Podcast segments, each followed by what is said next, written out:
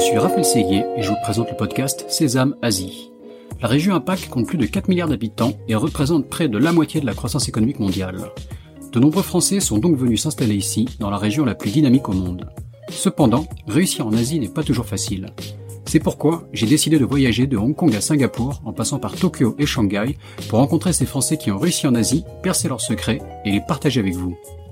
Si le podcast Sésame Asie vous plaît, n'oubliez pas de laisser 5 étoiles et un commentaire sur Apple Podcast, cela m'aide beaucoup. Je vous souhaite une bonne écoute. Bonjour Aurélien.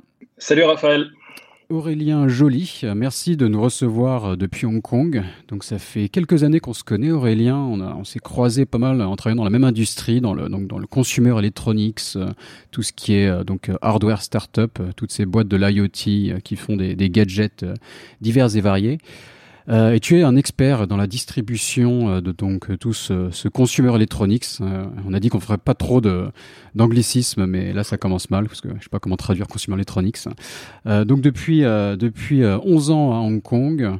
avec donc une grosse expertise sur la distribution, le retail, de tout, ce, tout l'IoT dans, la, dans toute la région APAC. Donc ça va, de, tu nous expliqueras, mais jusqu'à même l'Australie, la Nouvelle-Zélande, toute l'Asie et la région APAC.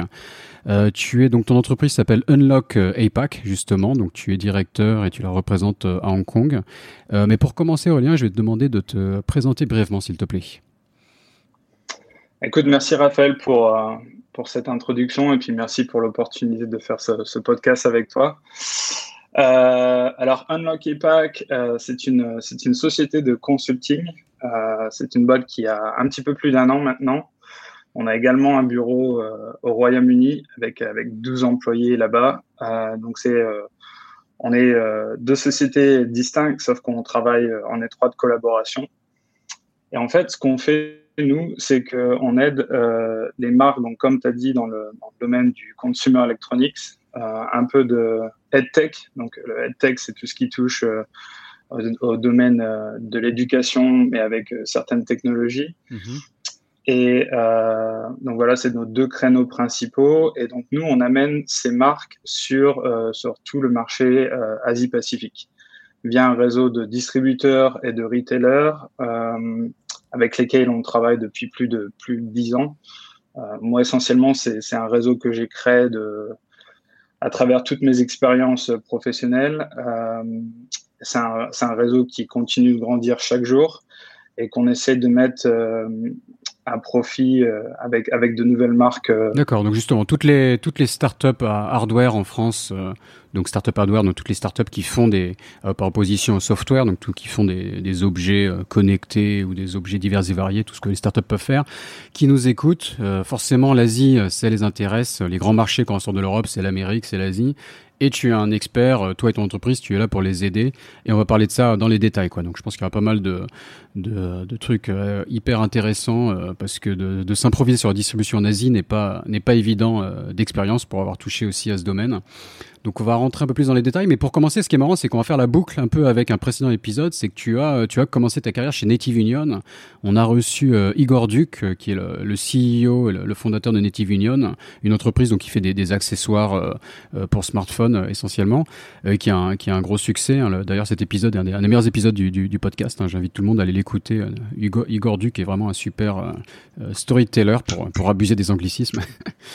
euh, mais donc raconte-nous comment comment t'es arrivé en Asie, euh, comment tu t'es retrouvé à travailler chez Native Union, euh, et comment c'est un peu ça qui t'a mis le pied dans cette industrie, parce que quelque part t'étais voilà tu faisais de la vente chez Native Union et ensuite t'as continué euh, dans la dans la même direction, c'est bien ça?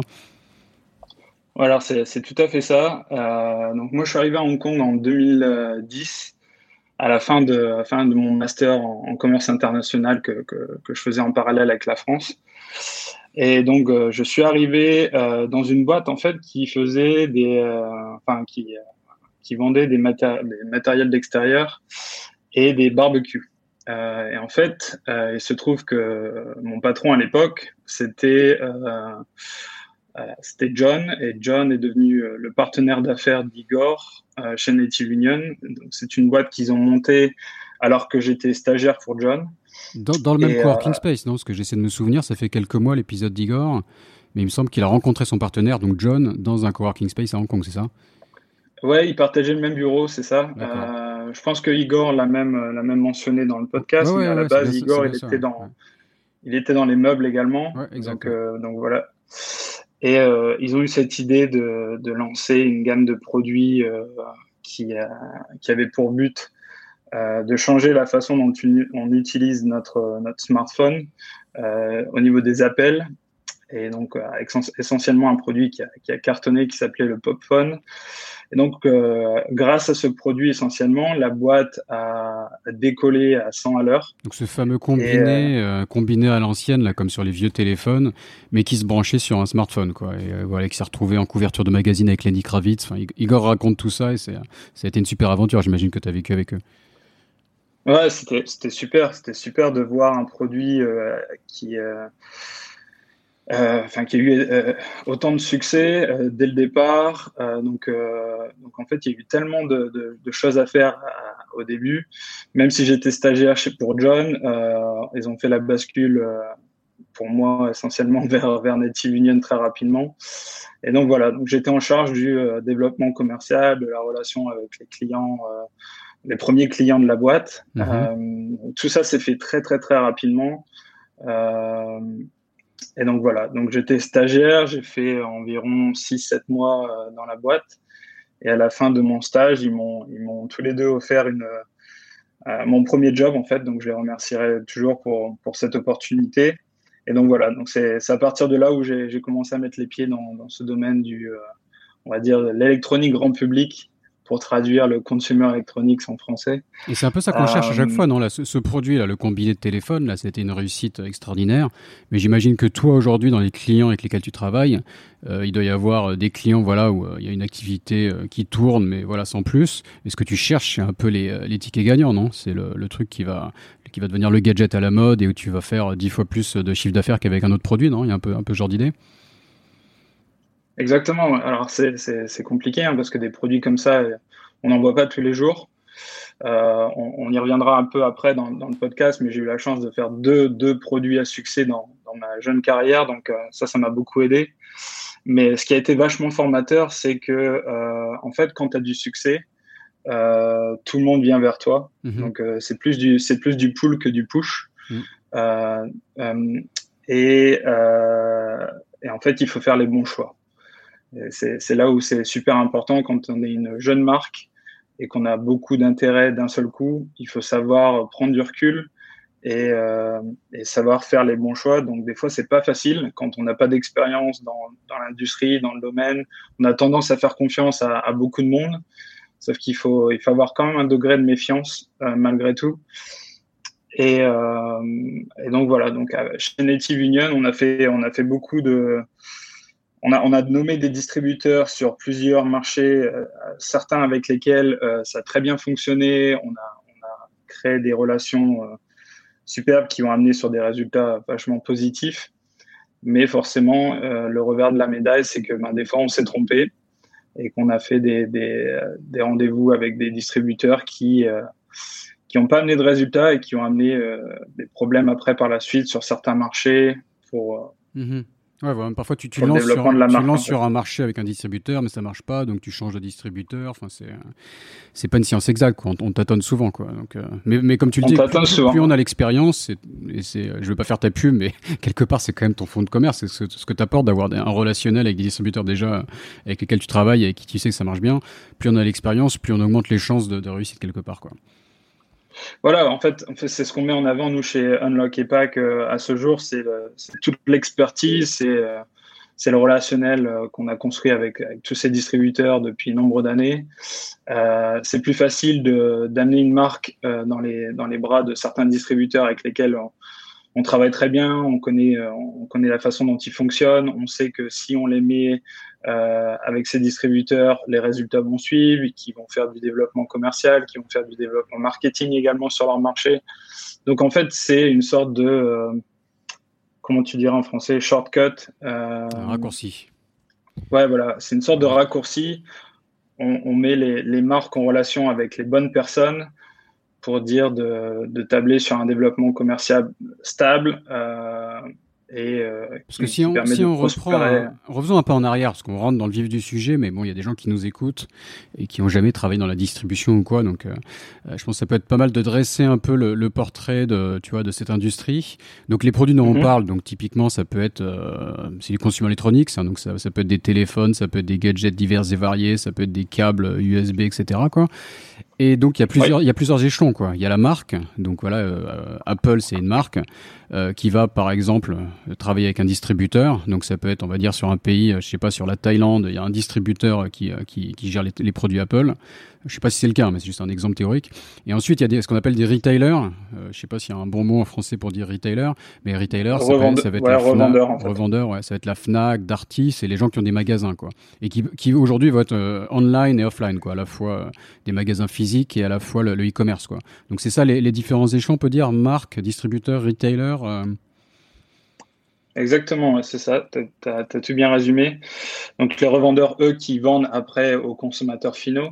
Mm-hmm. Donc moi, le conseil que je donne aux marques à chaque fois, c'est de ne pas se tromper qui est le client dans, dans cette boucle. En fait, le client, c'est le client final, c'est la personne qui achète le produit soit en ligne, soit dans les magasins.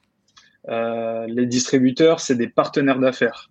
Euh, c'est ceux qui sont entre deux, qui sont responsables d'importer les produits sur le marché, c'est eux qui représentent la marque sur leur marché, c'est eux qui vont vendre la marque euh, aux acheteurs, donc euh, chez ces revendeurs. Donc il faut pas, il faut pas se tromper. Les, les distributeurs, c'est pas des, euh, c'est pas des clients, même si c'est eux qui achètent les produits euh, aux marques. Euh, c'est, il faut les considérer comme des partenaires d'affaires. Mmh. Et c'est la façon dont, dont, dont, je fonctionne et c'est ce qui permet d'avoir des résultats à la fin.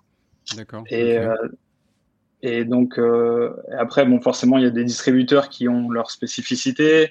Euh, certains ont toutes les connexions, certains prétendent avoir les connexions. Donc, encore une fois, il faut faire la nuance euh, qui avec les, qui, euh, les personnes avec lesquelles on travaille. Des fois, il y a, il y a des beaux parleurs, comme on dit, et les résultats ne suivent pas. Mais ouais, donc voilà. Parce que typiquement, le, distributeur va acheter du stock, du produit, et ensuite va le placer chez les retailers, qui eux sont donc responsables pour le vendre au client final. Et donc, quand tu parles de relation, c'est qu'un bon distributeur, il doit déjà avoir ses retailers, il doit déjà connaître la Fnac, Darty euh, locale dans son pays et être capable, euh, ouais, d'avoir validé même en avance. J'imagine qu'il y a un intérêt de ses clients pour le pour le produit, d'avoir vraiment une relation établie, quoi.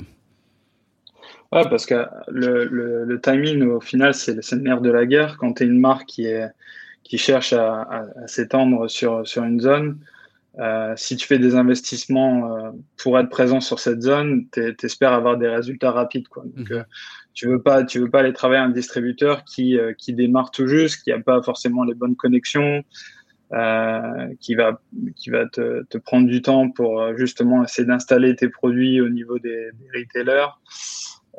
Il vaut mieux travailler avec un distributeur qui connaît déjà tout le monde et qui peut amener les produits au niveau magasin ou en ligne très rapidement et pour que ça soit de, pour que ça soit en face du, du consommateur final euh, mhm. dans un même temps également. Oui, tout à fait. Ouais.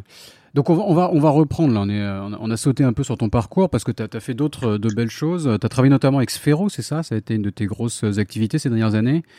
Euh, tu peux nous rappeler qu'est-ce que c'est euh, Sphero? Moi, moi, je les ai vus beaucoup parce que quand j'étais dans l'industrie, enfin, quand je, je, vendais un, casque de réalité virtuelle et, et, Sphero était un de mes modèles en fait. Euh, avant même qu'on se connaisse, c'est peut-être même pour ça qu'on s'est connus en fait, c'est que j'avais quelques marques modèles, tu vois. J'avais des Sphero, c'est une marque américaine qui, qui marchait bien et, et je trouvais que leur, leur, leur marketing, euh, j'allais même télécharger, il y avait un, ce qu'on appelle un brand folder là sur un site internet où tu avais tout le, tous, les, tous les éléments marketing que, que, par, que par exemple le, le distributeur, le retailer pouvait reprendre pour pour faire le, euh, je sais pas, imprimer un poster et le mettre en magasin, tous ces éléments-là. Enfin, tout est extrêmement bien fait, donc c'était vraiment un, modèle dont je m'inspirais euh, euh, un, maximum, quoi. Donc vas-y, explique-nous un peu qu'est-ce que c'est Sphero et qu'est-ce que tu as fait pour eux, quoi. Donc en fait, ouais, comme tu l'as dit, Sphero, c'est une marque américaine.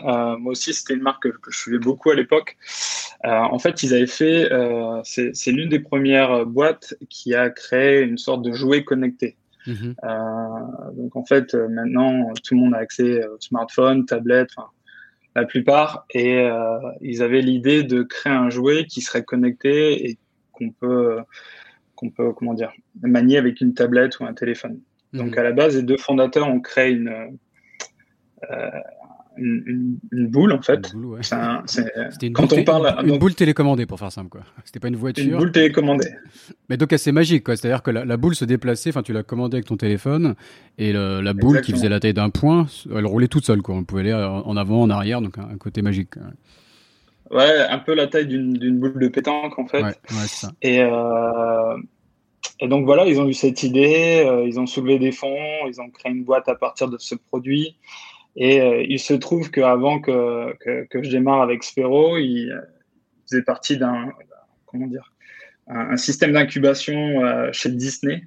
Ouais. Donc les deux cofondateurs et le, le, le directeur de la, de la société, euh, ils ont passé près d'un an au sein de Disney en Californie et ils recevaient de, des, conseils de la part d'exécutifs euh, chez Disney. Et il se trouve que à l'époque, donc ça c'était en 2014-2015, c'est juste après l'acquisition de Disney de la licence euh, Star Wars.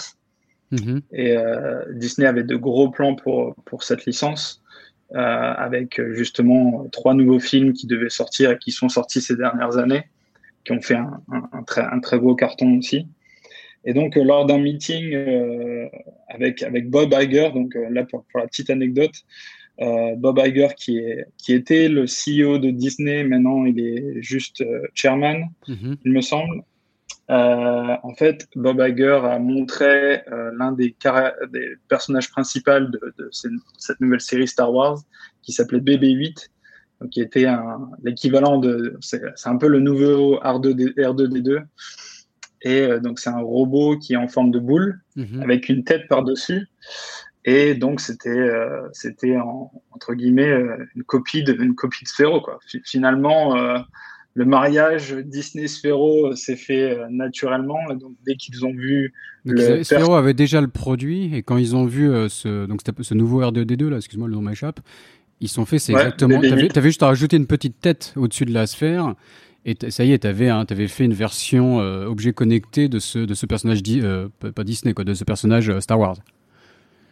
Ouais, donc à ce niveau-là, tout était confidentiel, si tu veux. Mhm. sauf que les deux cofondateurs, ils ont, ils ont donné un coup de fil au niveau de la boîte. Ils ont parlé avec leurs ingénieurs, enfin tous ceux qui travaillent sur le développement produit. Et ils ont dit, écoutez, on a vu ce, nouveau personnage de Disney, euh, c'est comme notre produit, et en plus avec une petite tête par-dessus. Essayer de travailler avec euh, des, des, aimants pour essayer de connecter la, tête sur le robot et que ça, ça reste toujours en place. parce que la sphère tournait, mais il fallait que la tête reste euh, au-dessus. Reste en place au-dessus, ouais. Donc c'était un peu technique, mais au final, ils ont réussi à, à, faire quelque chose. Et en fait, en 24 heures, ils sont revenus vers Disney avec une vidéo, avec un prototype forcément. Donc euh, ça ressemblait à rien ce que ce qui est ce qui est BB-8 euh, BB8 à la fin pardon. Et, et, donc voilà, donc euh, tout s'est fait de là et à partir de là, bon ben, Disney a dit écoutez, on, vous donne le produit, vous avez l'exclusivité pour créer un, un jouet connecté euh, pour qui sera lancé en même temps que le film. Et c'est un jouet qui a fait un, un carton phénoménal. Euh, moi, j'ai rejoint la boîte quand euh, elle tournait à peu près à 20 millions d'euros, 20, euh, pardon, 20 millions de dollars de chiffre d'affaires. Ce qui était déjà une belle, une belle, une, belle, petite réussite, quoi. C'était déjà sympa. Mais après, là, ça, ils ont passé, un, ils ont passé un cap tout autre, quoi, c'est ça? Ah, à l'époque, ouais, c'était déjà une belle réussite. Et en fait, j'ai vu la boîte euh, devenir une, une start-up à 100 millions de dollars en même pas six mois de temps. Euh, les demandes, enfin les, les commandes, euh, on n'arrivait pas à suivre en fait. Ouais. Il y avait tellement de demandes, les produits étaient en, en, enfin, en rupture de stock partout. Mais partout, partout, partout. C'est un peu comme la PlayStation 5 aujourd'hui. Euh, sauf qu'on n'était pas PlayStation, on était Sphero. Donc c'était c'était difficile à gérer. Mais euh, ouais, ça a été un super carton. Je pense qu'il y, y, a énormément de monde qui a acheté ce produit parce que c'était un peu hype et euh, tout le monde, tout le monde euh, souhaitait essayer la technologie. Et donc voilà, donc c'était très formateur. Même moi, je l'ai acheté, je dois avouer. Je sais pas. en fait, ce qui est marrant, c'est que, que, tu te laissais quand même au bout de 5 minutes. Hein, moi, c'était un beau truc, mais c'est vrai que j'étais peut-être un peu trop vieux déjà pour le, le gadget. Quoi c'est un produit qui, qui, coûtait 150 dollars à, l'achat pour les consommateurs finaux, donc c'était c'était pas très, euh, euh, enfin c'était assez cher quoi, c'est un budget. Et, euh, et, ce que tu viens de me dire, je l'ai entendu euh, énormément de fois. Les gens ont acheté le produit, ils ont joué deux trois fois avec, et après c'est devenu collecteur en fait. C'est resté sur le dessus de la cheminée, mais mmh, euh, mmh. n'empêche que ça, ça a permis à la boîte de, de, de, croire, de croître. Euh, ouais, et c'est Bob Iger, je t'entends regarder parce qu'en fait, il est, il, est, il est, connu, quoi, le CEO de Disney. Euh, j'ai commencé à lire son livre, là, The Ride of a Lifetime. Il a, il a écrit un livre sur ses 15 ans passés en tant que CEO de Disney. Donc, je, ouais, je... marrant que tu racontes une anecdote avec, euh, avec lui. Euh, et, et, toi, comment ça se passait quoi? Toi, tu avais vraiment à gérer cette situation de. Enfin, on fait quelque chose quand on est vendeur et qu'on n'a même pas assez à vendre et que tout le monde se bat pour avoir ton produit. Qu'est-ce que, qu'est-ce que tu faisais, toi? Ouais, bah à ce niveau-là, vendeur, c'est un grand mot parce que enfin les commandes viennent à nous, donc c'est pas à nous, c'est pas, on n'a pas à faire du forcing, de la vente, euh, enfin de la vente en elle-même, c'est, c'est plus la gestion de stock et la logistique au final. Ouais. Euh, et puis essayer de, de gérer les, les relations avec, avec tous les distributeurs, parce qu'il fallait forcément donner des priorités à certains marchés. Euh, on, on, va y revenir après, mais sur, surtout sur les marchés porteurs où on savait que le produit allait se vendre euh, en un rien de temps. Euh, mais ouais, donc voilà, c'était c'était une super expérience. Euh, c'était c'était cool aussi de faire partie de cette aventure avec Sphero, une, une start-up américaine, de comprendre le style de, de gestion d'une entreprise américaine également, mm-hmm. de, de voir euh, ben, des investisseurs venir dans la boîte parce qu'il forcément c'était devenu la boîte dans laquelle investir, donc il y avait énormément de, de, hype autour de Sphero. Et donc, euh, et donc voilà quoi. Sauf que le mariage avec Disney, on va, pas trop s'étaler, parce qu'on on pourra en parler des heures. Mhm. le, le, mariage avec Disney s'est terminé au bout de deux ans et demi euh, parce que les, les, les, les produits qu'ils ont sortis sous les différentes licences Disney après BB8 n'ont pas eu le même carton. Ouais. Et travailler sous licence, ça coûte énormément. Euh, surtout la licence Disney, c'est l'une des plus chères au monde. Donc il y a beaucoup de royalties et tout derrière. Et euh, pour se réinventer, Sphero a décidé de, de, se porter sur le marché de l'éducation et donc euh, créer, des enfin, créer des robots qui permettent d'apprendre le codage et le programmage aux enfants, euh, on va dire à partir de 6-7 ans jusqu'au lycée, voire même au niveau universitaire. Mmh. Et donc ça a été un marché énormément porteur aussi pour la boîte, ce qui a permis la boîte de, continuer à prospérer et euh, mais là, c'était un un, autre type de vente, pardon. Euh, on travaillait aussi au niveau retail, mais c'était aussi euh, créer un réseau de distribution au niveau éducatif pour vendre aux écoles, aux enseignants, et donc permettre aux enfants d'apprendre avec Spero dans les dans les salles de classe en fait. Mmh, D'accord. Donc là, c'est un, un, travail commercial, euh, voilà, différent où il faut aller euh, trouver de, de, nouveaux clients et et développer tout ce nouveau réseau de distribution, quoi. Ok, d'accord. Exactement. Ouais. Et donc, toi, as, par la suite, donc, tu as monté ta, ta, propre entreprise. Tu nous parlais de Unlock EPAC, où euh, voilà, tu, tu, fais un peu le même travail, mais plus en mode consultant. Donc, t'aides, euh, ça peut être des entreprises un, un peu comme, comme Sphero, euh, mais tu les aides à, se développer dans la, dans la région et ensuite, ensuite à être une, extension de leur, de leur force de vente. Donc, quelque part, c'est pas juste se développer au début, mais c'est même après de faire tourner le, business euh, une fois qu'il est installé, j'imagine. Parce que justement, comment on fait une fois le, le, début, on l'imagine bien, quoi. Il faut démarrer la, il faut démarrer la relation, il faut mettre les produits euh, en vente en espérant que ça marche. Mais une fois, une fois, comment s'assurer que ça tourne, tu vois, une fois que le, que le lancement est fait, quoi?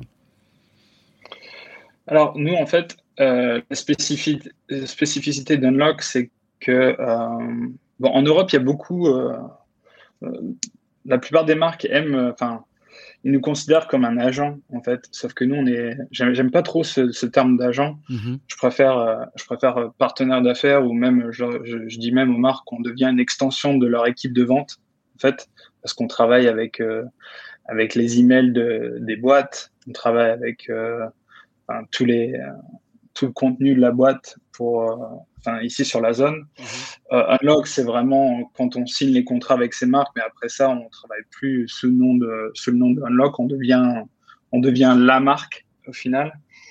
Et, euh, et ce qui, ici sur la zone Asie, il n'y a pas vraiment, enfin, moi, ce que j'ai, ce dont je me suis rendu compte, c'est qu'il n'y a pas vraiment de, de, de boîtes comme, comme la nôtre, en fait, où il y en a très peu.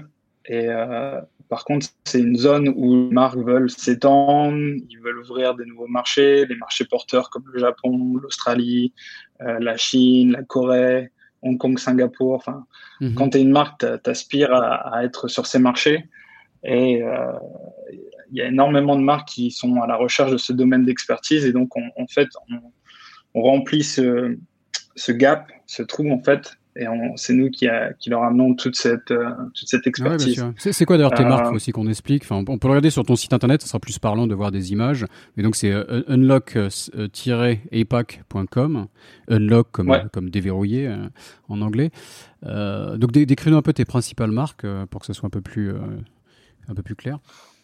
Alors nous, nous, au niveau des marques, ce qui est important, c'est de ne pas prendre des marques concurrentes, mhm. forcément, et de prendre des marques diverses et variées. Euh, qui ont toutes leurs spécificités, mais qui ont une, histoire derrière. Moi, ce qui me, ce qui me fait, euh, ce qui me, ce qui motive tous les jours quand, quand je démarre mon ordinateur, c'est de me dire que je vais contribuer au succès des marques. Je vais, je vais les amener sur, sur la zone. Et, euh, donc voilà. C'est, c'est aussi essentiellement travailler avec des personnes qu'on aime, avec lesquelles on aime travailler.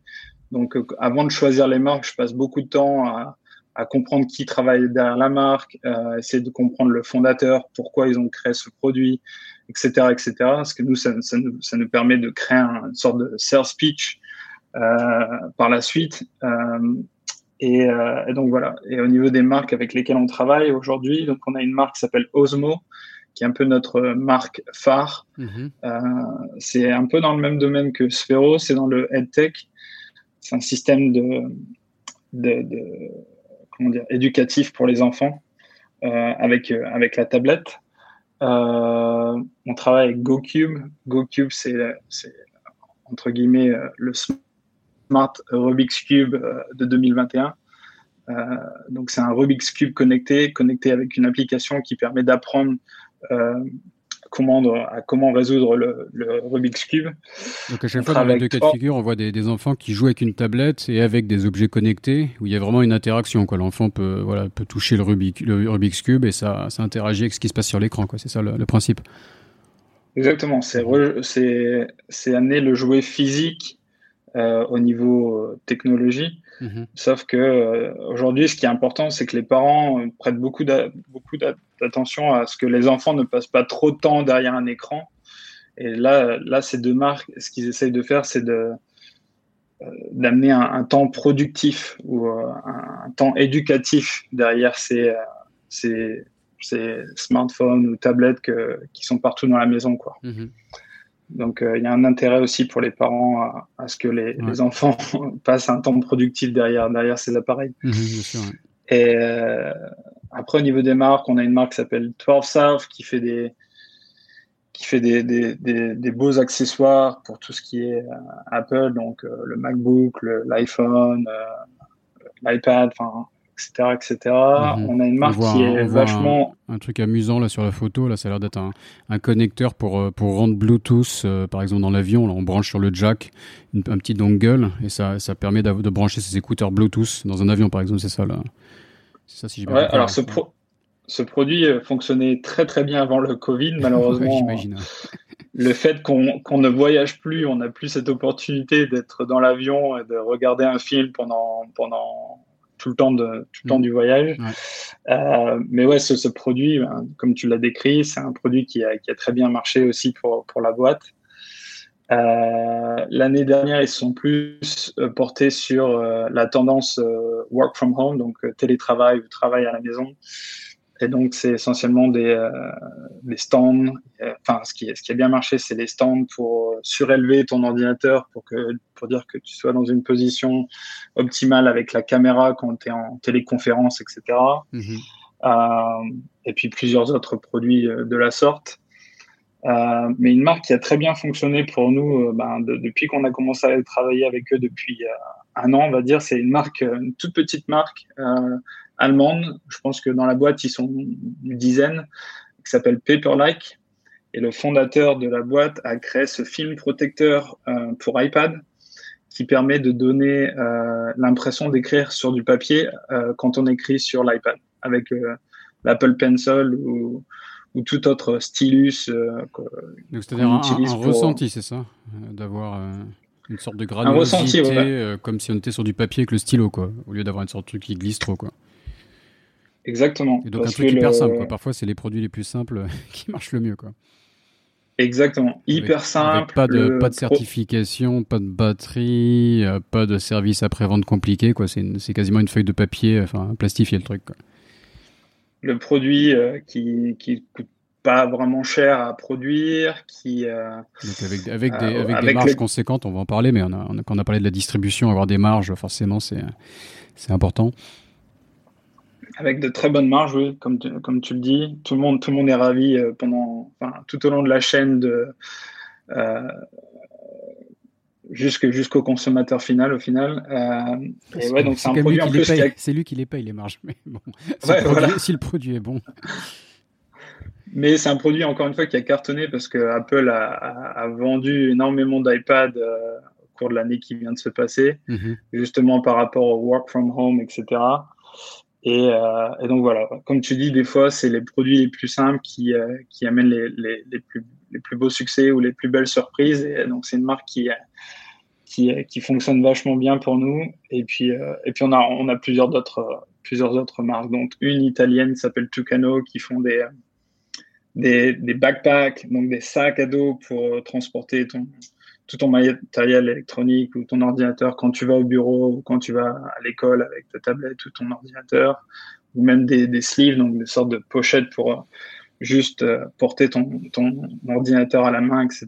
Donc ça, c'est une marque qui a 36 ans d'expertise, euh, qui sont basés à Milan. Et en fait, la, la particularité de notre travail avec eux, c'est que ben, eux, ils sont basés à Milan et pour gérer la zone de Milan, c'est assez compliqué avec la, le décalage horaire, etc. Et eux, essentiellement, le fait qu'ils nous ont nommés euh, pour la zone, c'est qu'ils avaient besoin de personnes sur la zone et euh, qui permettent justement la connexion avec des, avec des distributeurs appropriés. C'est ça ton rôle, quoi. Tu es, sur le même créneau horaire que les distributeurs, que les retailers, etc. Enfin, si quelqu'un veut décrocher son téléphone, toi, tu es là pour répondre, même le, même le matin par rapport à l'Europe, on va dire. Le matin, en, le matin en Asie, tout le monde est en train de dormir en Europe. Euh, à, l'époque, quand tu pouvais voyager, j'imagine que tu faisais le tour de chaque pays pour aller euh, voilà sur le sur le terrain aussi rencontrer tes clients. Euh. donc c'est un peu ça ton travail, quoi. C'est d'être sur place, quoi. Voilà, comme tout le monde, on a dû, on a dû s'adapter. Hein, l'année dernière, on a, on a fait beaucoup de télétravail et beaucoup de vidéoconférences. Zoom et Google Meet, je pense que c'est mes, mes, deux meilleurs amis mm-hmm. au niveau travail. Mais ouais, comme tu le dis, en fait, je, à la base, euh, ouais, je voyageais énormément parce que ce qu'on fait aussi, c'est qu'on s'assure que ben, la, la, marque est bien représentée par les distributeurs. Des fois, on accompagne même les distributeurs au sein de, de meeting clients avec les acheteurs. C'est nous qui vendons la marque aux acheteurs directement. Mm-hmm. Parce que des fois, quand tu vends, enfin, quand tu. Euh, c'est des produits un peu, un peu techniques quelque part, donc ouais, pour bien les vendre.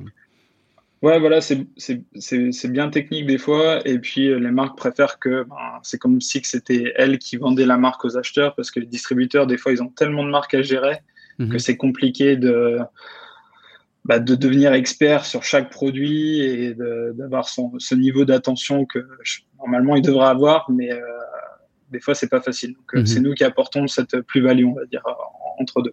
D'accord. Donc toi, quelque part, c'est presque un peu plus reposant comme, euh, comme style de vie, j'imagine, d'être, entre guillemets, bloqué à Hong Kong.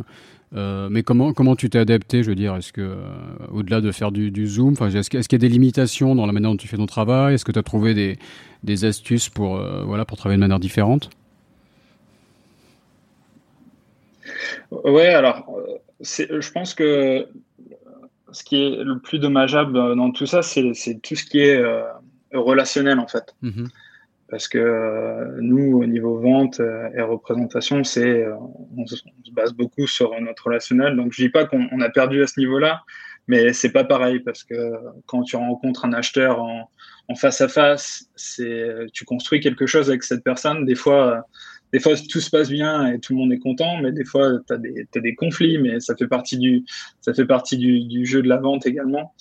Euh, mais c'est ce côté-là qui, me manque euh, beaucoup et aussi avec les distributeurs. Euh, enfin, le, relationnel, il se construit pendant les, business meetings, en fait, mais il y a aussi tout ce qui se passe en dehors, comme dans toute industrie. Hein, quand tu fais un dîner avec des clients le soir, où tu parles, tu parles business pendant, pendant un certain temps, mais il y a aussi euh, toute la décontraction de la journée qui, qui se fait qui se fait valoir pendant, pendant le dîner. Et donc, c'est là où tu construis euh, tes relations avec, avec certaines personnes. Moi, il y a des personnes avec lesquelles je travaille, des distributeurs, que je considère même comme des amis aujourd'hui parce que ça fait. J'ai passé tellement de temps avec eux et j'ai construit tellement de, de, bons, de bons moments, on va dire, que mmh. ben voilà, c'est des, des, personnes que, que j'ai sur mon Facebook, euh, que, avec lesquels comment ça se passe dans, la, région Je veux dire, il y a des, vu que tu travailles sur, euh, je sais pas, tu peux nous le dire, mais un, bon nombre de pays, est-ce qu'il y a des grosses différences culturelles justement sur la manière de faire du business et de, construire, de construire ses relations personnelles? Ah, il, y a énormément, il y a énormément de, de nuances. Euh, la zone elle est super variée. J'ai tendance à dire qu'à longueur de journée, on, je mets différentes casquettes, si tu veux. Mhm. Parce que la façon dont tu vas, tu vas gérer ta relation avec des Australiens qui sont vachement cool, euh, relax dans la façon dont ils gèrent leurs affaires, en comparaison avec des Japonais, c'est totalement différent. Euh, au Japon, tout est tout est basé sur le respect. Sur, du surfeur euh, australien au, au salaryman japonais, ouais, c'est un peu les opposés. Je pense qu'on peut pas faire pire. Ouais, ouais voilà. Là, je t'ai pris, je t'ai pris, je t'ai pris les opposés, mais mais ouais, mais il faut il faut comprendre. Il, y a, il faut il faut comprendre toutes toutes ces nuances pour pouvoir faire de bonnes affaires sur la zone parce que parce que voilà, il y, a des, il y a des codes à respecter sur, sur, chaque, euh, sur chaque marché. Est-ce qu'il y a des fois, as eu des, est-ce que tu as eu des, euh, des incompréhensions culturelles euh, Donc peut-être plus avec les, les, cultures asiatiques, où j'imagine quand même qu'avec l'Australie, ça doit quand même tourner plus facilement, non? Mais pas. Avec l'Australie, oui, je, je, vais te dire que c'est simple, hein, entre guillemets. J'ai une petite anecdote, donc ça, c'était pas moi particulièrement. Moi, je, je connais certains, enfin, beaucoup de codes, euh, comment faire des affaires avec les Japonais. Je vais te raconter cette anecdote. En fait, si tu veux, euh, quand j'étais chez Sphero, donc là on revient chez Sphero, euh, j'avais notre directrice marketing qui, qui, était venue faire une sorte de market visit ici sur la zone. Et donc on avait prévu d'aller au Japon. Mhm. Donc américaine, qui, qui avait jamais voyagé en Asie, etc. Et donc, euh, moi, je, entre guillemets, je, je l'avais un peu préparé à, venir, euh, à venir ici. Et puis, je lui avais dit, euh, écoute, sur, sur le Japon en particulier, à la fin de chaque meeting, en fait, il y a, y a, toute ce, ce, rituel, sorte de chorégraphie, en fait, ouais, rituel, comme, où, enfin, pour se dire au revoir, déjà, on se serre pas la main, on fait pas la bise, c'est pas, c'est pas comme en, Europe. tu, peux essayer. et en fait, il faut se pencher en avant. Donc tout dépend. Si t'amènes à la une sorte de courbette, quoi, comme on dit. Ouais, ouais. ouais une petite courbette. Ouais. Euh, si t'amènes à la, à, la, à la, porte de sortie de, du bâtiment, bah, tu fais ça à la porte de sortie. Ou si t'amènes à l'ascenseur, tu dois te pencher jusqu'à temps que les portes de l'ascenseur se ferment. Mm-hmm. C'est simplement une forme de respect en fait. C'est la façon dont il fonctionne et euh, on doit s'adapter à ça.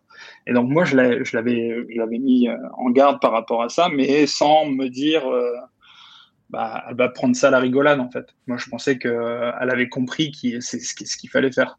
Sauf que des fois, c'est vrai qu'on rigole un peu et on se charrie un peu. Et il arrive qu'on on se fasse des blagues à l'un à l'autre et elle a pensé que c'était une blague. Et, euh, et, donc au premier meeting, euh, le meeting se finit, euh, tout se passe très bien, etc. L'acheteur super content. Et, donc voilà, donc je lui dis, écoute, c'est maintenant où il faut qu'on se penche en avant, etc. Et on se penche tous. Et là, elle a explosé de rire. Et il y a eu ce moment de gêne, si tu veux. ben nous deux, enfin moi moi aussi, mais essentiellement notre distributeur japonais et l'acheteur japonais, ils se sont demandé ce qui se passait quoi parce qu'eux, ils n'ont jamais eu ce type de, de, réaction, je pense, et je, pense qu'ils l'auront jamais encore une fois. Mais euh, donc, tu vois, s'il y a cette déconnexion au niveau euh, culturel qui, des fois, peut faire défaut, et euh, faire vachement attention à, tous ces codes. faut...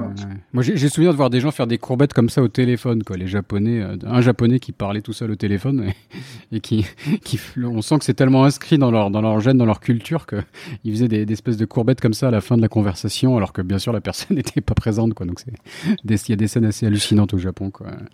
Et on a, on a eu d'ailleurs ah, sur le, on a eu sur le podcast, on a, je, je repense à plusieurs épisodes euh, avec, on a eu Frédéric Noël, on a eu Alex Odajima, euh, qui nous ont parlé un peu de la, culture du business au Japon, de, de, ses rituels, de, de, meetings, etc. Enfin, des, des, cartes de visite, là, tous les, toutes les choses qu'on connaît aussi un peu en Chine, quoi. Quand on vient de Chine et qu'on arrive au Japon, on est encore dépaysé, mais on a, on a, on a quelques bases, on va dire.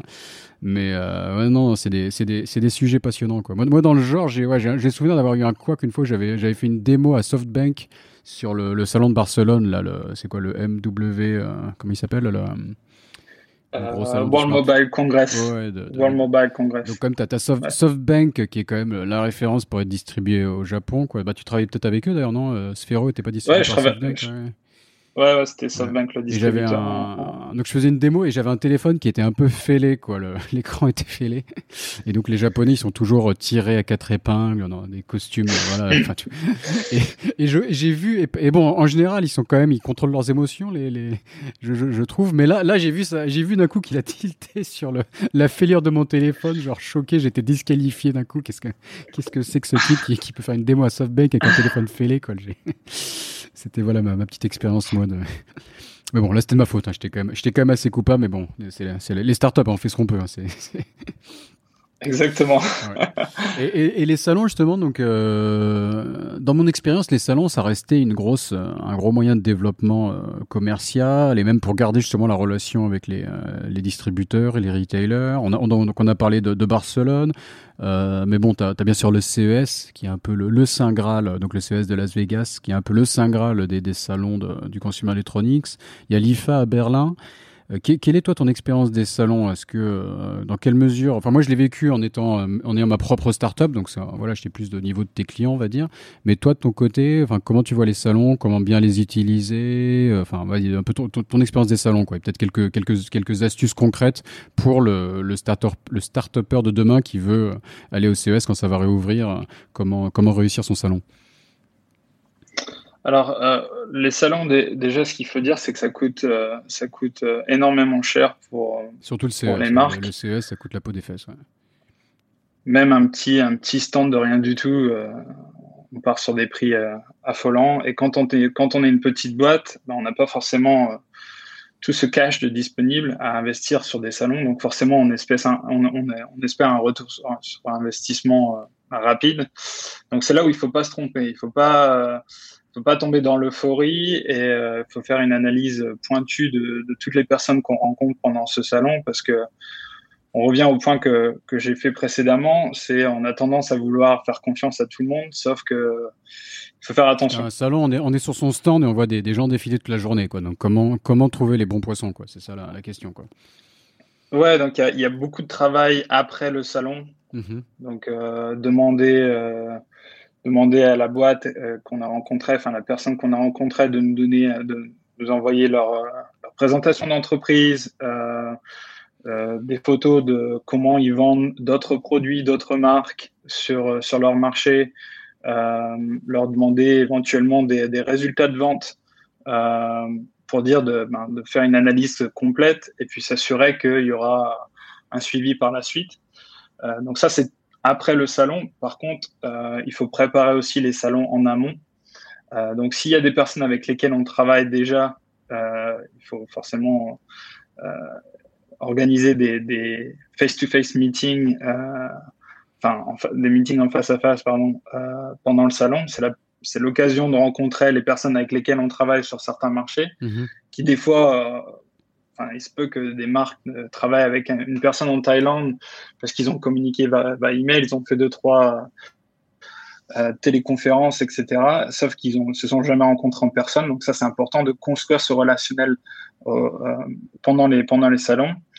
Et même d'aller dîner avec voilà avec tes, tes, partenaires les plus importants de soir. Enfin voilà, tout, tout, tout, un dossier est présent au même endroit au même moment, donc c'est l'occasion quoi. Exactement. Mais enfin, nous, ce nous, ce qu'on met en avant, c'est de, ben, nous, quand on fait les salons avec les marques, euh, forcément, on amène toutes nos connexions directement sur les stands. Donc, euh, une sorte, on amène une sorte de qualité au niveau euh, connexion qui est, enfin, qui, qui est, qui est déterminée de notre part. En fait, on sait que c'est des personnes de confiance et avec lesquelles tout va bien se passer. Mhm. Euh, par contre, quand euh, les boîtes ne travaillent pas avec euh, une personne qui est experte sur la zone, ben, c'est là où c'est compliqué. C'est là où on se dit est-ce que je fais confiance à cette personne? Il m'a donné une bonne impression, sauf que encore une fois, comme je l'ai dit avant, il y a beaucoup de beaux parleurs. ou alors il y a des personnes qui vont arriver sur, sur ton stand et qui vont te dire ah vous avez déjà un distributeur en Australie, mais j'ai jamais vu vos produits. Je, Mhm. Euh, vous êtes, pour moi, vous êtes, euh, vous êtes pas avec la bonne personne, etc. Sauf que 9 fois sur 10, les produits sont bien sur le pays. Enfin, ils essaient de vendre un peu leur, leur, business. Euh, mhm. Ils ont leur technique, sauf que c'est des personnes, généralement, quand tu. Enfin, quand tu essaies de renier un peu ton, tes, tes compétiteurs sur la zone comme ça, c'est, pour moi, c'est pas de bon augure à chaque fois. il, vaut mieux, avoir des choses positives à dire sur soi-même que de critiquer les autres, quoi, comme, comme argument. Exactement. Mais je, je, souligne ton côté, là, préparer en amont, parce que ça, je pense que c'est clé et que toutes les startups font cette erreur un peu, euh, surtout au CES. Quoi. Le CES, il y a un peu tout et n'importe quoi en fait. Il y a, il y a plein de curieux qui viennent au CES. Euh, moi, je trouve qu'une partie du, travail au CES, c'est même de, de faire le tri quand tu as ton stand au CES entre les, les curieux qui, entre guillemets, ne servent à rien et les vrais, euh, les vrais euh, clients euh, à, potentiel. Quoi. Tu vois, faut vite poser une question. Non, mais qu'est-ce que vous faites vous pour pour cerner qui est la personne et, pas perdre de temps avec des gens entre guillemets encore inutiles? Mais donc d'avoir fait son, son, travail à la et de, de, pour moi c'est hyper important de savoir qui on veut rencontrer au CES, même si on est une toute nouvelle mhm. startup, d'essayer d'avoir contacté les gens en avance et d'avoir fixé des rendez-vous quoi. Donc si on peut miser sur la chance pour avoir quelques rendez quelques quelques rendez-vous en bonus qui vont se faire euh, par la chance avec des rendez-vous utiles, mais pour moi il y a au moins la moitié si ce n'est plus qui va être euh, qui doit être préparé en amont sur le CES quoi. Exactement. Donc par exemple euh, si si la, si la boîte a été contactée par un distributeur japonais qui, avec laquelle ils ont communiqué et par email tout se passe bien, mon conseil, ce serait de, ben, de, avant de signer un contrat, s'il y a un salon qui est proche, essayer de rencontrer cette personne en face à face euh, pour dire de, ben, de, clôturer le deal parce que c'est là où c'est là où ils vont avoir la confirmation que c'est la bonne personne avec laquelle travailler. et de faire une belle photo quoi. Le, moi j'avais fait ça avec le distributeur japonais justement. Il avait tenu à faire une photo. On, se serrait la main là, le côté officiel, etc. ça, j'en ai fait plusieurs aussi, je peux te dire. Mais euh, ouais, donc voilà, il y, y a, une préparation en amont, il y a un suivi par la suite. Euh, il y a des aides aussi qui sont disponibles pour les, parce que je sais qu'on on a beaucoup de, enfin, je pense que tu as, as, beaucoup de startups qui, qui te suivent sur le podcast. Euh, je pense qu'au niveau French Tech, etc., je pense qu'il y a des aides disponibles des fois. Mm-hmm. Euh, donc, euh, s'il y a des supports que les marques peuvent, enfin, dont les marques peuvent, peuvent, bénéficier, je pense qu'il faut pas hésiter parce que ça, ça peut coûter vachement cher de faire des salons. Ouais, non, il y a des aides à l'export, etc. en France qui sont, qui sont, qui sont pas mal du tout, c'est clair. On a une, belle présence aussi sur le CES, quand on parlait du CES et de la French Tech et le, le, le stand. La, la, France, je crois, est en général la troisième nation représentée au CES après les États-Unis et la Chine, donc c'est pas mal et, et, et, hyper bien organisé avec la French Tech qui donne une belle visibilité. Tu arrives directement, il y a une centaine d'entreprises, toutes dans, la, toutes dans la même zone avec un habillage French Tech. Alors après, le côté négatif, c'est que pour moi, il y a un peu tout et n'importe quoi. On voit un peu des, des tire-bouchons connectés, enfin, enfin, je dis ça, c'est des trucs parfois un peu, un peu inutile. Quoi. Je ressens qu'il y a des gadgets qui ont justement qui ont pris une subvention et qui se retrouvent à Las Vegas. Mais bon, je pense que l'outcome euh, total est positif et ça, ça, donne une bonne impression, même si forcément il n'y a pas 100% de réussite. quoi. Mais euh, donc ouais, je voulais souligner ça, quoi, la French Tech au CES. Je sais pas si toi, tu as dû déjà passer les voir, enfin tu dois connaître aussi cette zone. Ouais, ouais, il y a énormément de et en plus il y a énormément de boîtes françaises qui sont représentées au CES et ça. Avant, en pré-Covid, il y avait, euh, enfin, c'est la zone continue à grandir et grandir à chaque fois de la French Tech sur, sur, sur les CS de chaque année. Après, euh, ce qui est affolant, enfin, moi, je me pose toujours la question quand on fait ces salons, on, ben, on rencontre euh, mais, des milliers et des milliers de boîtes qui sont présentées sur ces, sur ces salons. Mm-hmm. Sauf que la réalité derrière, tu te dis, c'est un produit que j'ai, par la suite, j'ai jamais retrouvé sur le marché. Donc, euh, ou alors je me dis, mais cette boîte, finalement, qu'est-ce qui s'est passé quoi? Elle n'a jamais existé ou quoi que ce soit. Donc voilà, encore une fois, ça c'est aussi dû au, euh, au rendez-vous de, enfin les nominations au niveau distribution retail, tout ce qui se passe par la suite, c'est, euh, c'est entre guillemets, c'est live or die, donc euh, mourir ou survivre. donc ouais, c'est super. ça c'est clair. Il y en a beaucoup qui meurent parce qu'encore une fois, ils n'ont pas fait ce ce travail euh, de d'analyse profonde et de s'assurer que la, marque est dans, entre de bonnes mains. Et euh, ça, c'est super important. Tu fais bien de le souligner, hein, parce que d'avoir un bon produit, c'est une chose, mais de gérer tout l'aspect distribution, etc., euh, voilà, je, je, ne, peux qu'apporter de l'eau à ton moulin, etc. Je suis, je suis 100% d'abord avec ce que tu dis. Quoi. Euh, mais ouais, sur la taille du CES, je crois, enfin, je crois, il me semble que c'est 300 000 personnes hein, sur, sur 3-4 jours, donc je sais pas combien d'exposants, mais le, on peut, on peut pas techniquement, je pense, faire, en tant que visiteur, voir tous les stands du CES, n'est pas possible. Quoi. Je pense que c'est tellement grand que c'est c'est c'est vraiment impossible. et après on a aussi on a aussi euh, mais bon c'est marrant quoi le CES avec Las Vegas etc qui est quand même un cadre assez amusant si on n'a jamais été. Donc euh, c'est quand même un truc à faire quoi aller aller voir une fois le, le CES je, conseille. Euh, même mieux de, de, de, de, conduire depuis San Francisco. On peut arriver en avion à San Francisco et après conduire à travers la, Death Valley, la, vallée de la mort, euh, pour aller jusqu'à Las Vegas. Ça prend peut-être une journée de, voiture, euh, mais c'est un, un, truc assez marrant à faire. Euh, on traverse vraiment des déserts, etc., des, paysages de western, des, villes où on retrouve la, configuration des, villes de western comme dans les films avec la, rue, la rue centrale. Maintenant, les bâtiments sont modernes, mais on retrouve la, configuration. Quoi. Euh, mais sans transition, je repars sur Berlin, où, euh, parce qu'il y a quand même l'IFA, qui est aussi un autre salon clé et qui a un, un style un peu différent du CES, je dirais. quoi. Alors le CS, euh, le CS c'est donc c'est en janvier, c'est la première semaine de janvier, donc juste après les fêtes, c'est là où c'est un peu c'est un peu lourd pour beaucoup de monde parce qu'on sort des fêtes et euh, il faut, se lancer sur un, gros salon euh, direct. Mais ça permet ça permet de préparer l'année en amont. et donc IFA qui est début septembre, première semaine de septembre généralement. là c'est un peu la confirmation des six premiers mois de l'année et c'est euh, la finalisation de, tout ce qui va se passer pendant Noël, donc pendant les fêtes. C'est là où la plupart des boîtes feront leur chiffre d'affaires. Euh, la, spécificité, de IFA, pardon, c'est que c'est un salon qui est à Berlin, donc en Europe. C'est vachement porté sur, euh, sur la zone, donc essentiellement les acheteurs européens qui, qui vont à ce salon, alors que le CIS est beaucoup plus international.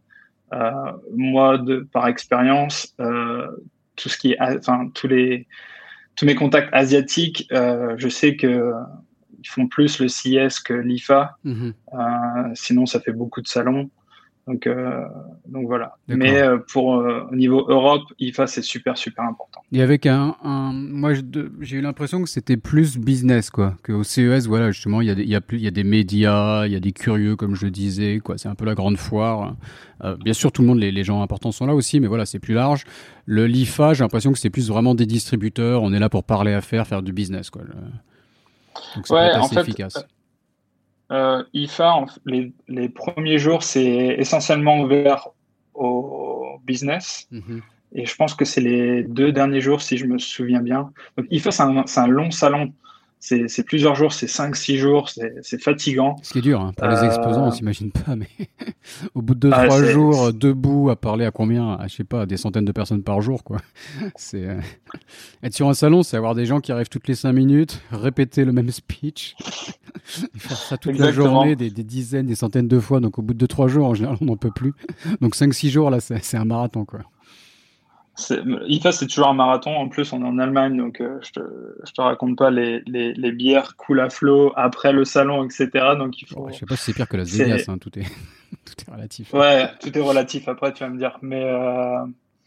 non, euh, pour finir là-dessus, IFA, non, ils ouvrent au public simplement les deux derniers jours ou simplement le dernier jour, je, je m'en souviens plus. Mhm. Ça fait un bout de temps maintenant. à cause du Covid, ça fait un bout de temps.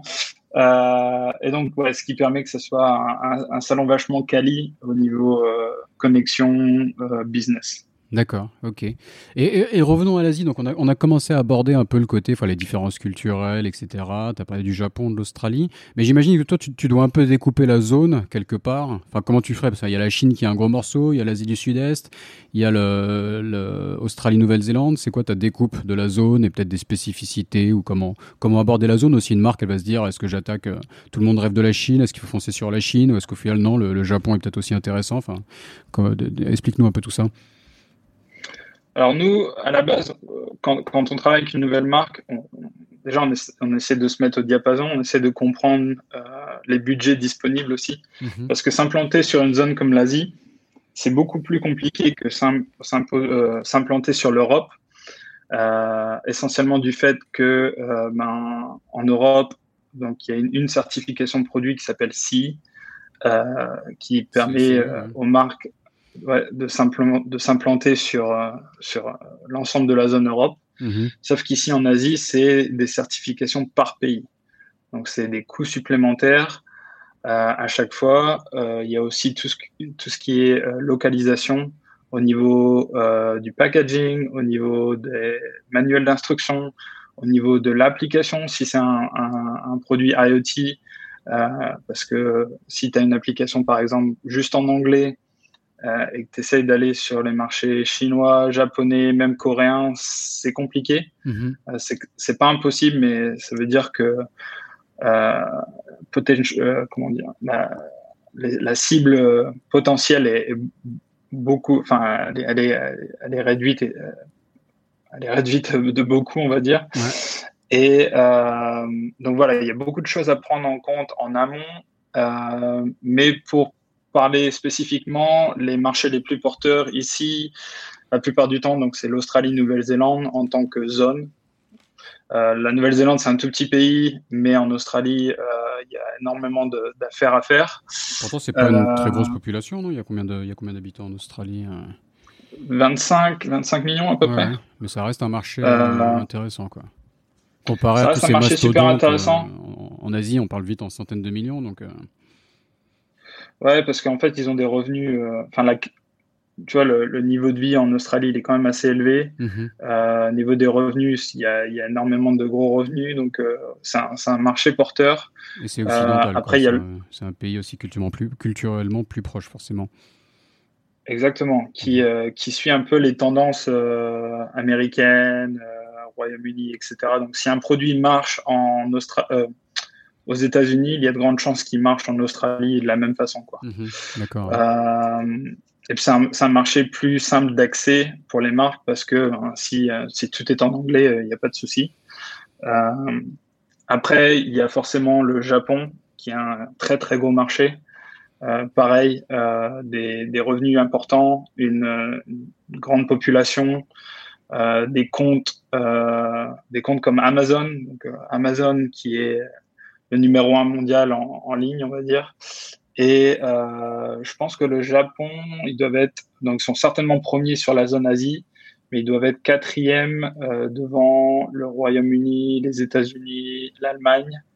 Euh, donc Amazon qui génère énormément de business pour le Japon. et puis après, tu as des marchés comme la Corée qui sont aussi intéressants. Euh, la Chine. Donc la Chine, ça a beaucoup de spécificités. Mhm. Euh, un très très très gros marché. Euh, les tendances de vente évoluent beaucoup plus vite que n'importe n'importe où. ce qui marche beaucoup en ce moment, c'est ce qu'on ce qu'on appelle le live, live streaming. Donc c'est un peu le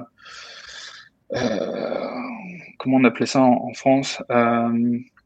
L'achat, euh, le téléachat à la télé, sauf que maintenant c'est tout est en ligne. Mhm. Donc avec euh, avec les plateformes de vente en ligne comme euh, Tmall et JD.com. Typiquement, ça va être, je sais pas, une fille devant une, sa webcam en train de te vendre un produit, etc en live quoi. Qui fait la promo, hmm. voilà, qui te fait la promotion du produit, qui te, qui te démontre le produit euh, par A plus B, qui te montre toutes les spécificités, etc.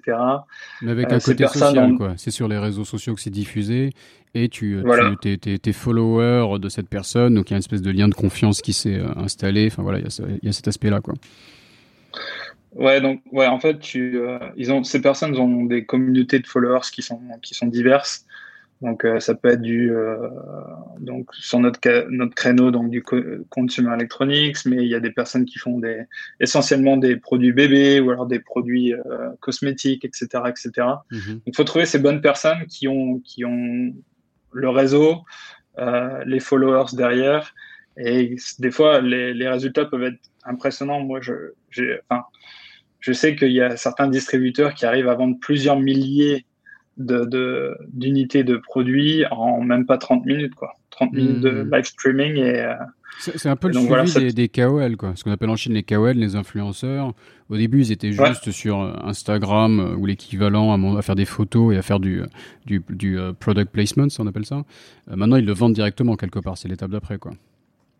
Exactement. Mhm. ils profitent de, de, de, leur réseau, de leur communauté pour vendre du produit et prendre une commission au passage aussi. Donc, mhm. euh, c'est super fructueux pour eux et aussi pour les marques parce que ça leur permet de toucher une, une catégorie d'acheteurs euh, euh, en one shot et, et de, vendre, vendre, pas mal si ça marche bien. Mhm, d'accord. Et, et, toi, comment tu fais? Tu as, as, des distributeurs qui, eux, peuvent organiser ça sur la Chine? Ouais, donc moi je travaille avec des distributeurs qui, ben, qui connaissent ces personnes, ou alors des fois ils font même en interne euh, pour dire de, de, couper les coûts entre guillemets entre deux. Et euh, donc ils embauchent des euh, dans leur département marketing, ils embauchent des personnes qui toute la journée font du live streaming et qui essayent de vendre les produits distribués par par cette société. Mmh donc Ok. Après, il y a l'Asie du Sud-Est. Donc, de, toi, tu es basé à Hong Kong, mais après, il y a toute une zone qui s'étend, on va dire, de Hong Kong à Singapour. Donc, avec euh, quoi, la, Thaïlande, qui doit être un marché important. Enfin, la, Singapour, euh, est-ce que c'est pas mal géré depuis Singapour, l'Asie du Sud-Est, justement? Enfin, décris-nous un peu la zone. alors, moi, ce que je dis à chaque fois sur l'Asie du Sud-Est, ça, ça, paraît pas comme une priorité au niveau euh, développement commercial dans l'esprit des marques la plupart du temps. Sauf que c'est des marchés qui sont un petit peu plus simples à pénétrer parce que tu peux tu peux t'en sortir avec l'anglais sur euh, la enfin la plupart du temps sur la plupart des marchés. Mhm. En Thaïlande, l'anglais est vachement accepté, Philippines c'est pareil, Malaisie c'est pareil, Singapour. Euh, ah la, Thaïlande est plus anglophone que, que d'autres pays d'Asie quoi. Parce qu'il y a, y a des pays comme la, la, Malaisie, l'Indonésie où, ouais, où, vraiment on sent que c'est euh, que c'est anglophone en partie, mais la Thaïlande ça reste un pays asiatique entre guillemets normal quoi.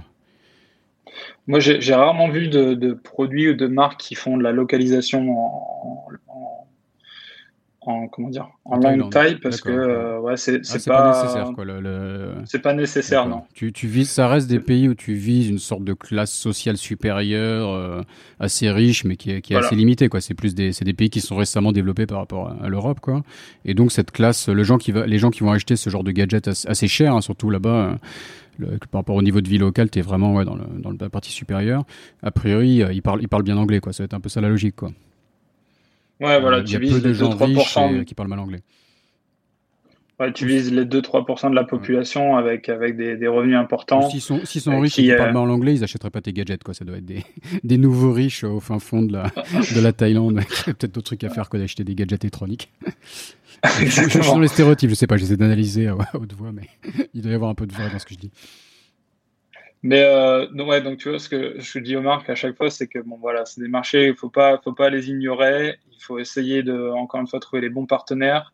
Et euh, quand on les additionne tous à la fin de l'année, euh, ça peut représenter quelque chose sur euh, sur le bilan comptable de, de la société parce que ben, c'est c'est peut-être pas des gros volumes, mais additionner tous ensemble, ça peut représenter un certain certain un certain volume. Mais donc c'est du travail, quoi. Ça veut dire que voilà pour tu, euh, tu, tu, dois être sur la zone et gérer tous ces pays, des distributeurs dans chacun de ces pays. Donc c'est un, un, travail conséquent et, et qui serait pas évident à faire pour les marques. Quoi. J'ai, l'impression de faire ta pub. Hein, je, ne suis pas rémunéré, mais pour avoir un peu travaillé dans l'industrie, je, je, peux vivre le truc, donc je, me permets de le souligner. Quoi. Ouais, c'est ça en fait. Ça, du coup, c'est plus de comptes à gérer, mais euh, bon, c'est, pas ça le problème au final. Nous, on est habitués, mais euh, Ouais, voilà. Après sur ces marchés, encore une fois, il y a sur le Japon, sur l'Australie, parce que c'est des gros marchés, euh, tu trouveras plus d'options. Donc, tu as plus de choix au niveau de distribution.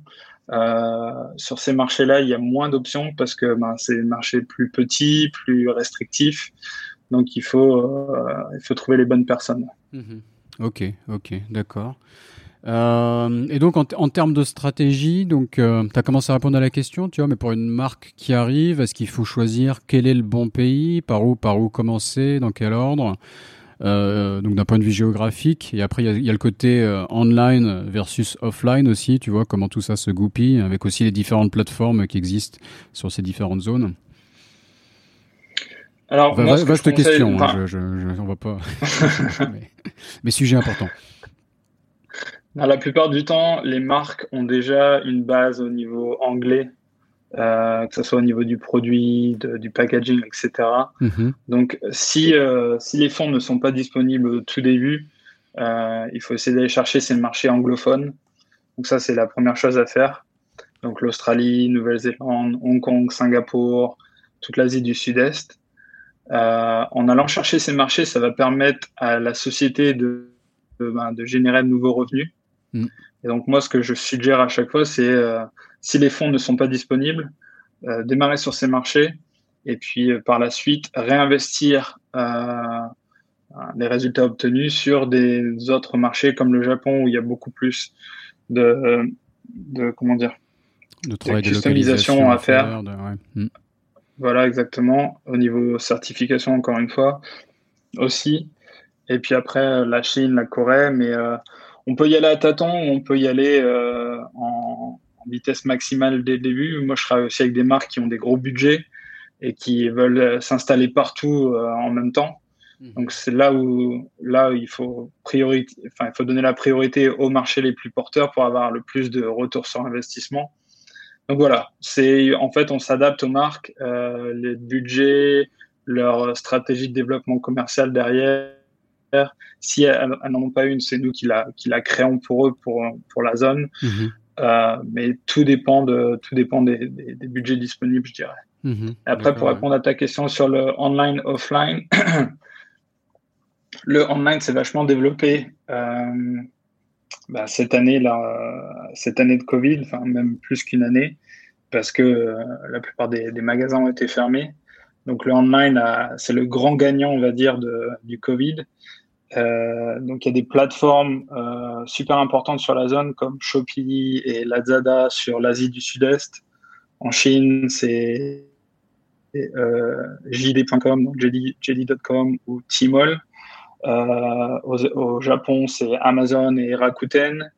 En Australie, il y a aussi Amazon, sauf qu'Amazon, ils sont arrivés tard en Australie. Il y a déjà d'autres plateformes en ligne qui sont déjà bien implantées sur, sur l'Australie, dont notamment Kogan ou Catch Up de B. Donc Amazon sont un petit peu en retard, sauf qu'on connaît le pouvoir d'Amazon. Euh, J'utilise toujours l'expression que c'est un, un, géant qui dort parce que peut se réveiller du jour au lendemain et, et, emballer tout sur, sur son passage. Donc, euh, en ligne, c'est vachement important. Et après, il y a aussi euh, le retail est toujours euh, malgré tout important parce que ça donne de la visibilité euh, aux produits mhm. et ça permet des fois d'essayer ou de, mettre en avant le produit avec des, des displays qui permettent d'éduquer le, consommateur final par rapport au produit, etc. etc. Donc, euh, c'est quoi la, il faut, il faut... ratio en termes de vente en général? Ça se découpe comment entre le, le online et l'offline? Écoute, c'est difficile de répondre à ça parce que ça dépend les marchés. Euh, je peux te dire que Amazon, normalement, 50% de ton volume d'affaires devrait être sur Amazon. Mhm. Euh, au Japon, euh, il se peut que ça soit plus, même parfois. en Asie du Sud-Est, c'était plus du 80-20. Donc 80 le retail et 20% le en ligne. Sauf que ce ratio a changé en faveur de du en ligne euh, à cause du Covid. Euh, donc ouais, c'est compliqué en fait. Ça dépend des marchés, sauf que la, conclusion ici, c'est que le, en ligne commence à prendre beaucoup, beaucoup de, d'espace euh, dans l'esprit des, des consommateurs finaux et au même au niveau des, des, marques, parce que les marques vendre en ligne, tu retiens beaucoup plus de marge que vendre au niveau retail, parce que c'est c'est des mangeurs de marge, les, de marge, les, les revendeurs euh, retail, parce qu'ils demandent énormément. Et si tu n'as pas forcément les retours, ça peut coûter cher de faire du business euh, avec mhm. le retail. D'accord. Et donc justement en termes de marge, parce que ça c'est aussi un, un, problème récurrent, surtout sur les, jeunes startups euh, qui ne prévoient pas forcément même en avance la, structure, de prix euh, adéquate. Donc ce que j'appelle structure de prix, c'est que tu vas avoir un coût de, production du, gadget, euh, mais ensuite entre le coût de production et le, le coût final, donc vendu au consommateur final avec la TVA incluse et tout, euh, je sais pas ce que tu en penses, mais souvent on dit qu'il faut compter presque un x5, que le coût de l'usine jusqu'au prix final, si, si ça sort à 10 dollars de l'usine, il faut que ça puisse être vendu à 50 dollars ou plus, quoi, pour avoir assez de marge à donner aux différents intermédiaires dont on a parlé, donc le, le distributeur, le retailer, euh, voire, voire toi par exemple, il faut aussi payer ton salaire à toi. Euh, quelle, est, quelle est ta vision de cette structure de prix? Enfin, tu vois, quels sont tes conseils hein? Ouais, c'est une bonne, c'est une bonne référence le x5. Mm -hmm. euh, après, il y a encore des, si des on a plus, si on a plus, c'est, si on a plus, c'est mieux. Hein, c'est, faut pas... Ouais, si on a plus, c'est, mieux, c'est toujours mieux. Euh, mais il y, a, il y, a, tellement de spécificités euh, avec au niveau des, des, des, taux de change entre le, le dollar et les monnaies locales, euh, les comment dire, les coûts d'importation. Donc, sont aussi différents sur chaque pays selon taxes, les catégories de produits. Sur, différents sur chaque pays, quoi. Ouais, il y a ça. Mmh. Euh, qui sont dans les. C'est quel ordre de grandeur, les, les, taxes d'import que tu vois? C'est pas énormément. Ça va de 5 à 15, on va dire. Mais mmh. 15, c'est vraiment exceptionnel quand c'est un produit avec, euh, avec des, spécificités, des spécificités, par exemple des matériaux comme le cuir, etc. Donc, on, si on part sur des coques iPhone avec du cuir, ça peut être un peu compliqué parce que c'est du cuir. Donc, tu as, as, une taxe euh, beaucoup plus importante. Et généralement, ça reste autour de 5%, on va dire. Mmh. Et après, tu as tout ce qui est. Euh, VAT, donc euh, la TVA. taxe euh, ouais, TVA, ouais, euh, qui est aussi variable selon chaque pays. Donc il y a ces éléments à prendre en, en considération. les retailers, eux, prennent entre eux, on va dire, allez, pour faire du grosso modo, entre 30 et 50% de marge. Mmh. C'est encore une fois selon la catégorie produit, selon le revendeur, etc. Et le en ligne, ça va de, allez, de 15% jusqu'à 25, peut-être 30% maximum dans le pire des cas. Donc, tu vois, comme je disais, on retient plus de marge quand on fait du en ligne. Et la différence de marge, elle peut, elle peut être réinvestie au niveau marketing pour dire de pousser les ventes sur le en ligne euh, à travers de pubs, euh, social media ou alors simplement essentiellement en faisant du marketing mmh. sur Amazon ou sur les plateformes en ligne.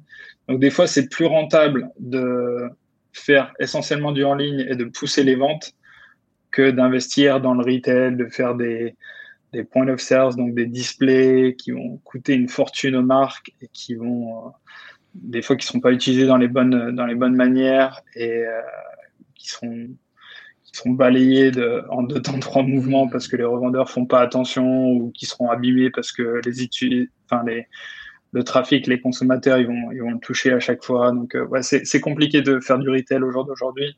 Et ils demandent toujours de plus en plus. Et c'est un peu, c'est un peu ce qui cause, entre guillemets, euh, allez, je vais pas utiliser ce terme, mais euh, bah, si je vais quand même l'utiliser, mais un peu la mort du retail parce que c'est trop compliqué de travailler avec le retail ces jours-ci. Et, et, le retail a, a, tendance à pas se réinventer de la bonne manière. Donc, donc voilà, mais mmh. entre guillemets, il faut quand même essayer de faire, euh, il faut essayer de faire les deux en parallèle pour dire d'avoir la plus grande visibilité et essayer d'obtenir les ventes euh, là où elles sont quoi. Mmh. Sachant que donc là, tu nous parlais de marge qui était pour le, le retail ou ce qu'on appelle le e-tail, donc le côté online. Mais il y a deux étages, quoi. Il y a cet étage-là qui a besoin de marge, et après il y a l'étage au-dessus qui est donc le, le, distributeur, qui lui aussi va demander euh, euh, une marge, quoi. Ouais, donc le encore une fois, tu vois, la, la, remarque que je faisais avant, comme quoi le distributeur, c'est un, un, partenaire d'affaires parce que c'est eux qui prennent les risques au final. Mmh. Parce qu'ils vont acheter les produits, ils vont les importer. Euh, c'est des produits qu'ils ont déjà payés s'il n'y a pas de, euh, de, de, comment dire, payment terms, euh, des termes de paiement, etc. Mmh. Euh, donc eux, ils prennent les risques sans forcément garantie par la suite au niveau vente. Bon, si c'est un produit qui cartonne, forcément là, tu as les garanties, mais quand c'est un nouveau produit sur un, un, créneau qui peut des fois être niche, c'est compliqué, ça prend du temps avant d'obtenir les ventes. Euh, donc voilà, donc eux, forcément, ils ont, mmh. aussi leur marge entre deux. Généralement, les distributeurs euh, souhaitent conserver entre 15 et 20% de marge nette après les coûts d'importation, de taux de change, etc. Mmh. Donc, c'est un peu parce que c'est un peu ça qu'il y, a, a à faire quand on fait son donc sa structure de prix. Donc voilà, faut... il y aura forcément du transport là, d'autant plus qu'on a le bout du monde. Mais bon, les produits sont aussi souvent faits en Asie, donc à voir. Euh, mais donc le transport, la, première marche pour le distributeur, la marche pour le retailer, la TVA, le, euh, les taxes d'importation. Voilà, il faut qu'il y ait un, c'est ce que c'est ce qu'on appelle une, structure de prix. Quoi, il faut faire le calcul et il faut que tout ça, tout ça puisse rentrer, d'où le D'où le x5, quoi. Et d'où l'idée pourquoi des produits qui en fait ne coûtent pas très cher. C'est un, truc à, savoir, quoi. De, on parle de, de consumer electronics, mais n'importe quel produit euh, qu'on a autour de nous, bah bien souvent en fait, le, on, ne se rend pas compte que le, coût de production n'est qu'une fraction de, ce qu'on paye à la fin, quoi. Ouais. En fait, tout ça, c'est discuté euh, au préalable dès le début avec les marques. Tout est clair.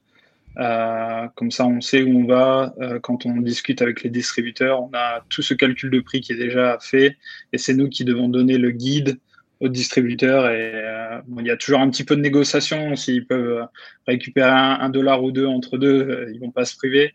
Mais, mais donc voilà, c'est tout ça, tout ce calcul de prix est, est calculé en amont. Mhm, d'accord. Euh. Et après, je me pose une question, c'est quelle est un peu la marque parfaite, quoi? Parce que toi, toi, ton job, c'est aussi de sélectionner les bonnes marques euh, occidentales. Donc, euh, tu commences à connaître à la fois le, goût des consommateurs, des consommateurs asiatiques, qui est, qui est clé. Euh, on, en, parlait euh, un peu avec une, invitée récemment euh, du développement d'un consommateur type, mais sur l'Asie du Sud-Est. Hein. Je ne sais pas si d'accord de dire qu'il y a une, tendance qui se dégage sur l'Asie du Sud-Est avec un consommateur type qui devient presque un marché un peu unifié. Mais donc voilà, le, goût des consommateurs, mais surtout comment, comment sélectionner les bonnes marques. Et la question, c'est les marques qui nous écoutent. Aujourd'hui, la start-up française qui écoute ce podcast et qui réfléchit à l'Asie, comment savoir si leur produit est un bon fit pour l'Asie Moi, j'ai tendance à dire que les, bons produits, c'est les produits qui, euh, qui résout un problème commun, euh, qui est universel, qui n'est pas forcément spécifique à la France ou à d'autres pays. Mais qui euh. Et, trop spécifique. et quand on résout un problème, il y a tout de suite une valeur ajoutée qui est amenée au produit et le consommateur final s'y retrouve. Mhm. Donc, si par exemple, comme Paperlike par exemple, tu vois, euh, en fait, les, les gens n'aiment pas écrire avec l'Apple Pencil directement sur la tablette parce que c'est pas confortable et ça donne pas. Enfin, les gens sont tellement habitués à écrire sur du papier que euh, c'est un feeling qui est, qui est pas agréable en fait. Mmh, mmh, mmh. Donc tu vois, c'est un produit simple qui résout un problème, mais euh, c'est un problème utile. Enfin, c'est un produit qui est utile et qui va amener une amélioration de l'utilisation de la tablette au jour le jour. Hmm. Donc, à partir de ce moment-là, si tu dépenses même allez, 30, 40 euros sur un, un, écran protecteur qui t'amène cette solution, ben, le prix devient euh, moins, moins un obstacle que si tu devais acheter un, produit dont tu sais pas s'il va te, il va t'aider à résoudre, à améliorer ta vie au quotidien. Hmm. en plus, c'est un, produit qui surfe sur une vague c'est-à-dire que tout, on a vu tout l'écosystème autour du smartphone, des accessoires du smartphone, toutes les coques, etc. Euh, voilà, c'est un peu surfé sur la vague du smartphone et de l'iPhone en particulier, euh, qui, est, qui est porteuse, quoi. Donc le, côté accessoire de se pluguer sur un succès existant peut être intéressant, quoi. Donc là, là tu es sur la tablette, mais sur voilà les tablettes iPhone, qui, euh, les tablettes Apple, qui, comme tu le disais, ont, ont été beaucoup vendues ces derniers temps, quoi. Ouais, voilà, tu peux dupliquer ton, ton succès avec les, les tendances actuelles, donc les mhm. tablettes, le télétravail, etc. Donc, euh, tu vois, nous, on, est charge, on charge vachement à trouver des produits qui, euh, qui amènent une solution. Mhm. C'est pareil avec Osmo, euh, les parents qui, qui, se plaignent que les enfants passent trop de temps derrière les, les écrans. au lieu de regarder des vidéos YouTube à longueur de journée ou jouer aux jeux vidéo, autant les, les faire travailler, euh, faire travailler leur cerveau en apprenant euh, les mots, en apprenant le, calcul, en apprenant des bases du codage euh, de manière physique avec mhm. les, le, produit devant la tablette, mais aussi avec la tablette mhm. en support euh, donc ce voilà. Ce qui est sûr que, que ça plaît à l'enfant, quoi. Vu qu'elle a quand même la tablette, ça garde ce côté ludique, etc. Il va continuer à jouer avec sa tablette, mais de manière, euh, voilà, plus, plus utile. Et avec un lien avec le réel. On le voit bien avec ton, ton GoCube, là, ton, ton Rubik's Cube, voilà, sur la photo, les, les, les, gamins, ils ont la tablette à côté, mais ils sont en train de jouer avec le cube, quoi. Ils sont pas les yeux rivés sur l'écran, quoi. Donc c'est un, un, bon compromis, on va dire, quoi. Exactement. Ok, ok, très bien. Euh, bon, bah on a non, on a déjà couvert euh, plein de plein de sujets. Hein. J'espère qu'on n'a pas été trop embêtant parce qu'on est rentré un peu dans les détails. Moi, c'est ça qui m'intéresse, un peu de comprendre les les tenants, les aboutissants du business. Hein. Mais bon, on en aura peut-être perdu quelques uns sur le sur la, la structure de prix. J'imagine que ça ne passionne pas tout le monde, mais mais ça va. Ceux que ça va intéresser, ça les intéressera beaucoup. Je pense qu'on a quand même euh, de comment bien réussir un salon, d'avoir sa structure de prix, comment attaquer les marchés asiatiques, etc.